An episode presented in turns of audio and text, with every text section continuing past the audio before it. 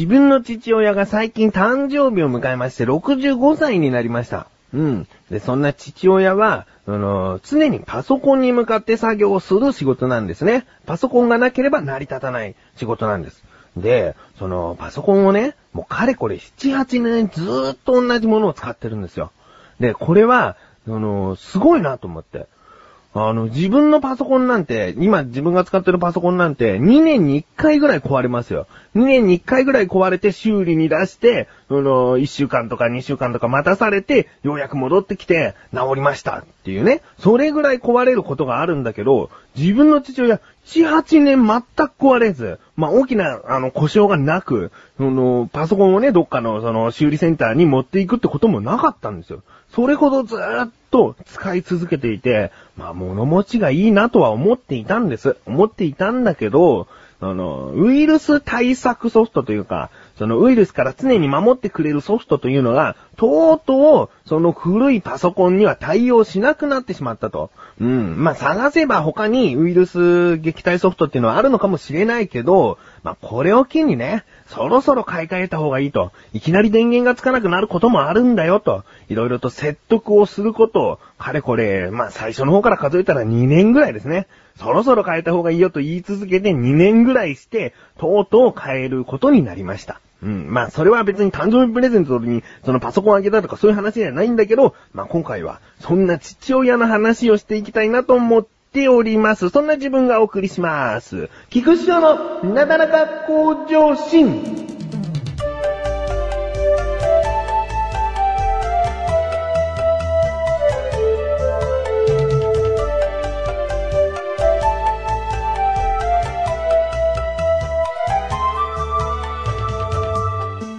でね、そのパソコンっていうのは、まあ、自分が電気屋行って、これがいいよっつって買いに行くことではなく、その常にパソコンに向かって作業しなければいけないというほど、その特殊なソフトを使って作業してるんですね。あの、結構値段のするソフトなんです。で、そのソフトを使って作業するから、とにかく対応していないといけない。自分たちが勝手に買ってきたパソコンで対応しないんですけどって後から文句言ってもダメっていうことで、そのソフトを取り扱っている、その担当者がいて、その担当者の人にまず相談するんですね。で、そろそろパソコンを買い替えたいと思うので、どういうパソコンがいいですかつって、いろいろと話を聞いて、で、まあ、こういうパソコンだったら大丈夫ですよっていうのをね、あの、確認してから注文しました。うん。で、直接届くのではなく、その担当者のもとにまず届いて、いろいろと軽い設定をしたパソコンを持って、その担当者と共に、あの、事務所までやってきて、で、パソコンをセッティングしてくれるっていうことなんですね。うん。で、そのパソコンをセッティングするという場面には、自分はまあ立ち会わなければなと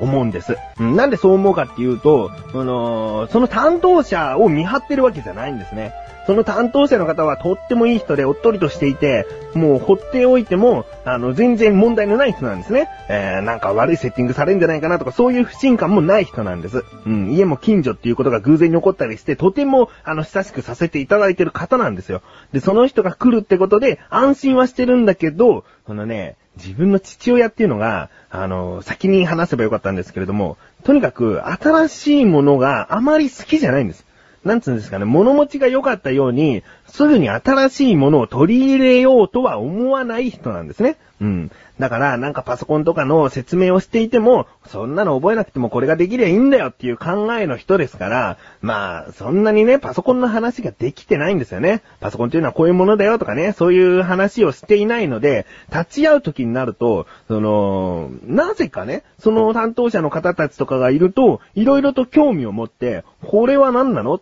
っていうことを結構質問してくるんです。で、その質問を、まあ、基本的に担当者の方とかにするんですよね。えー、だけど、そこで担当者の方にいろいろと話しかけてると、いつまで経ってもセッティングが終わらないと、その、なんか、簡単すぎる質問に関しては自分が答えようと思うんですよ。うん。だから、例えば、その前のパソコンから今のこのパソコンにどうやってデータを移してるんだっていう質問をしてきたときに、まあ自分は見てわかるんですけれども、その前のパソコンのハードディスクを外して、で今新しいそのパソコンに直接繋いで、えデータを移動させてるっていうのはもう見てわかるから、こういう風に、今これ前のパソコンにあったハードディスクだから、こっからデータを今抜いてるところなんだよっていうね、それぐらいの説明自分もできるから、そういうことを言うんです。そうすれば担当者の人も、そのね、あの、笑顔でこう、コクコクこう、うなずいてたりしてくれてね、えーそんで、あの、自分が教えるってこともできるんですよ。うん。そうすることで、その担当者がこなしていく作業も若干スムーズになったりもして、いい感じなんですね。うん。まあ、日中は仕事をしているわけですから、その仕事をしてないパソコンを全くそのいじれないっていう状況に父親は口数も多くなるんですね。うん。で、いろいろなことに興味を持って質問とか、その、まあ、雑談とかもあるから、それを機にいろいろと話をしたりするんです。まあ、雑談ってもね、普段もいろいろと話はするけども、それを機に一番よく話す時でもあるんですよね。だから自分はあえて立ち会うと。うん、自分の仕事を少し置いておいて、あえて立ち会って、いろいろとコミュニケーションを取ったりするんですね。え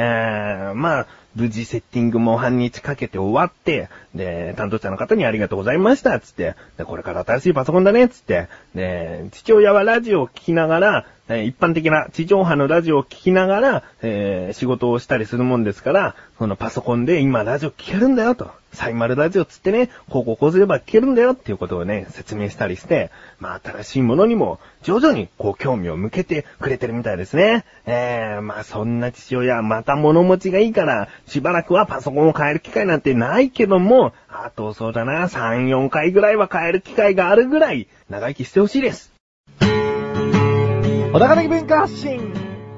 ということでね、まあ、文化を発信して、まあ、そんなにまだ立てないんで文化っていうのも、まあ、正直、成り行きでついちゃった名前っていうのも正直あるんですけれども、まあ、それなりに文化っぽいことを言っていく。ということで、そんな小高祐介がお送りする小高祐介の小高カルチャーは2週に1度の水曜日更新です。さようならさあ、ということでコーナーに参りましょう。自力80%。このコーナーでは日常にある様々な疑問や質問に対して自分で調べ自分で解決していくコーナーでもあり、リスナーの方からのご相談やお悩み解決していくというコーナーです。今回メールが届いております。ありがとうございます。ラジオネームトマトンさん。ありがとうございます。本文、どうも、しおさん。どうも。今回は動画編集をしていた時に湧いた疑問です。はい。動画編集をパソコンでしてるんですね。おー。えー続き、外付けのハードディスクって、電源をコンセントから供給されるタイプと、USB 接続の際にパソコンから供給されるタイプがあります。どちらかに統一されていないということは、それぞれに存在価値があるということですよね。これって電力や性能の差、そしてどういうメリットデメリットがあるのでしょうか？教えて翔さんということですね。ありがとうございます。動画編集をやっているということは、相当そのファイルとかも溜まってくるでしょうね。そうなると、外付けハードディスクを、えー買って取り付けたりする。うん、そうですよね。自分も最近動画編集をしてないからね、しなきゃなと思うんですよ。しなきゃなっていうのは、この横断歩道の活動で動画撮影しなきゃなとは思ってますね。うん、えー今回の疑問行きましょう。外付けのハードディスクって、コンセントから供給されるタイプと USB 接続でパソコンから供給されるタイプ、どちらがいいの？ですね。まあ、どちらがいいのというか、どういったメリットデメリットがあるの？ということですね。調べてきました。ここからが答え。まずですね、この USB 接続でパソコンから供給されるタイプ。こちらのメリットは、やはり、その持ち運びに便利ということですね。コンセントがない場所でも、その外付けハードディスクとして機能をなせるもの。だからデータを持ち運びする人なんかは、こちらの方のタイプの方が使えるんじゃないかなと思いますね。あとその配線も、そのコンセントに挿すケーブルがいらないですから、スッキリしますね。うん。で、次にその USB 接続のデメリットなんですけれども、こちらは電力不足の心配があります。その USB ケーブル1本ですと、まずそのハードディスクを起動させるということで電力が使われますし、その書き換える、保存する、移し替えるっていう作業の時にも電力が使われるわけです。だからそういった作業をしている時に電力が安定しないんですよね。うん。ただずっと突き刺しておくっていうことではなく、いろいろとやっぱりその中でもファイルの入れ替えとかがあったりするので、不安定なんです。で、それによって一気にデータが破損してしまう場合もあるんですね。えー電力不足でファイルの書き換え中にエラーが起こると、今まで保存していたものが全部ダメになる場合もある。だから、その電力が不安定っていうのはデメリットですね。うん。そして、コンセントから供給されるタイプ。こちらのメリットというのは、先ほど言った USB のデメリットを完全にカバーしておりますね。メリットというのは、そのコンセントからきちんと、その電力を供給するので、安定している。なので、その USB ケーブルはデータの移行だけで、えー済むんです。電力を供給するという、その余計な仕事が入ってないんで、USB ケーブルも余計な負荷がかからないんですね。うん。で、そのコンセントから供給されるタイプのデメリットは、やはり持ち運びに不便。そのコンセントに挿すっていうそのケーブルとか、また重かったりしますし、その、持ち運びするたんびにそのケーブルいちいち持っていかなきゃいけなかったり、そういったところでは不便ですね。えー、なので、この二つのタイプというのは、使う人によって、それぞれ、えー使いやすさが出てくるんじゃないかなと思います。本当に主にそのノートパソコンとかで外出とかが多くて、その外付けハードディスクを使う方は USB ケーブルの方を使っていただいた方がいいと思いますし、家にずっと置いてあるんだと、そのハードディスクいちいち外に持ち運ぶことなんかないよと、トマトンさんのように動画編集して、その出来上がった動画を、そのただそのハードディスクに入れておきたいだけなんだとか、そういう方には、そのコンセントから供給されるタイプがいいと思いますね。うん。で、その最近、親切なメーカーはですね、その USB から供給されるタイプのハードディスクは、別に USB 補助電源ケーブルというのが付属されてることが多いです。うん。その USB 補助電源ケーブルというのは、またその USB を挿してパソコンに挿すんだけど、これは電源を供給しているだけのケーブル。そしてデータを供給するのは、その別の USB ケーブル。2本パソコンに繋がなきゃいけないんだけど、これによって電力消費不足は防げますよと、安定しますよということなんですね。だからその、外出多いけど、やっぱりその USB 心配だなという方は、こういったケーブルが付属しているものを買ったらいいんじゃないかなと思いますね。えー、こういった感じでいかがでしょうか、トマトンさん。トマトンさんは動画編集外出時にあまりしないので、そのコンセントから供給されるタイプをお勧めしますね。うん。まあこういった感じで日常にある様々な疑問や質問の方をお待ちしております。投稿フォームよりなだらか向上心を選択してどしどしとご投稿ください。以上自力80%でした。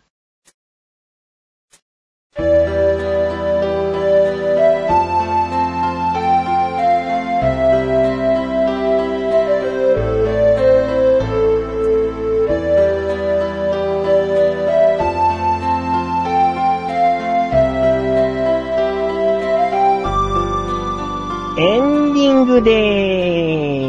ーす。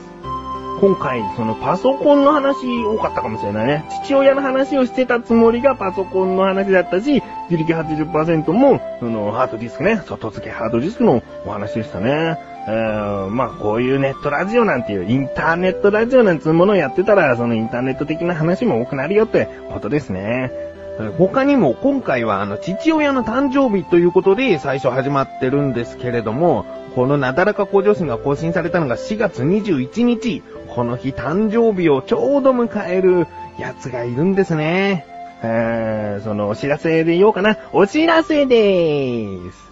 リンクページから行きます、アセチコ放送局にあるクチレサラジオという番組が、えー前回のなだらか向上心が更新されたと同時に配信されました。うん。で、このクチレサラジオを一緒にやっている、マシュなんとかってやつの誕生日ですね。えー、あいつ誕生日何あげようかなってちょっと迷ってるんだけど、今考えてるのは、PSP、プレイステーションポータブルのゲームで戦国無双っていうのがあって、それを、そのマシュなんとかやってるっつうから、それを一緒にやってあげるっていうプレゼントをしてあげようかなと思ってるんですね。えー、だからまず PSP を自分に買ってほしいね、あいつに。うん。そしたら、プレゼントとして、一緒にゲームをしてあげるやつをあげたいと思います。うん。そのやつっていうのは自分ですよ。だから、一緒にゲームをしてあげるなんていうプレゼントないでしょ、こんな嬉しい。形のないプレゼントですよ。これをしてあげたいなとちょっと思ってるんですけどね。えー、まあ、あいつはね、どうしようもないよ。今回のその4月に更新されたクチレサラジオ聞いてください。もうどうしようもないです、本当に。えー、まあ、イライラ爆発って感じでしたね。えー気になるという方は聞いてみてください。ということで、なだらか向上心は毎週水曜日更新です。それではまた次回、お相手は菊池翔でした。メガネたまーにでもあるよ。お疲れ様です。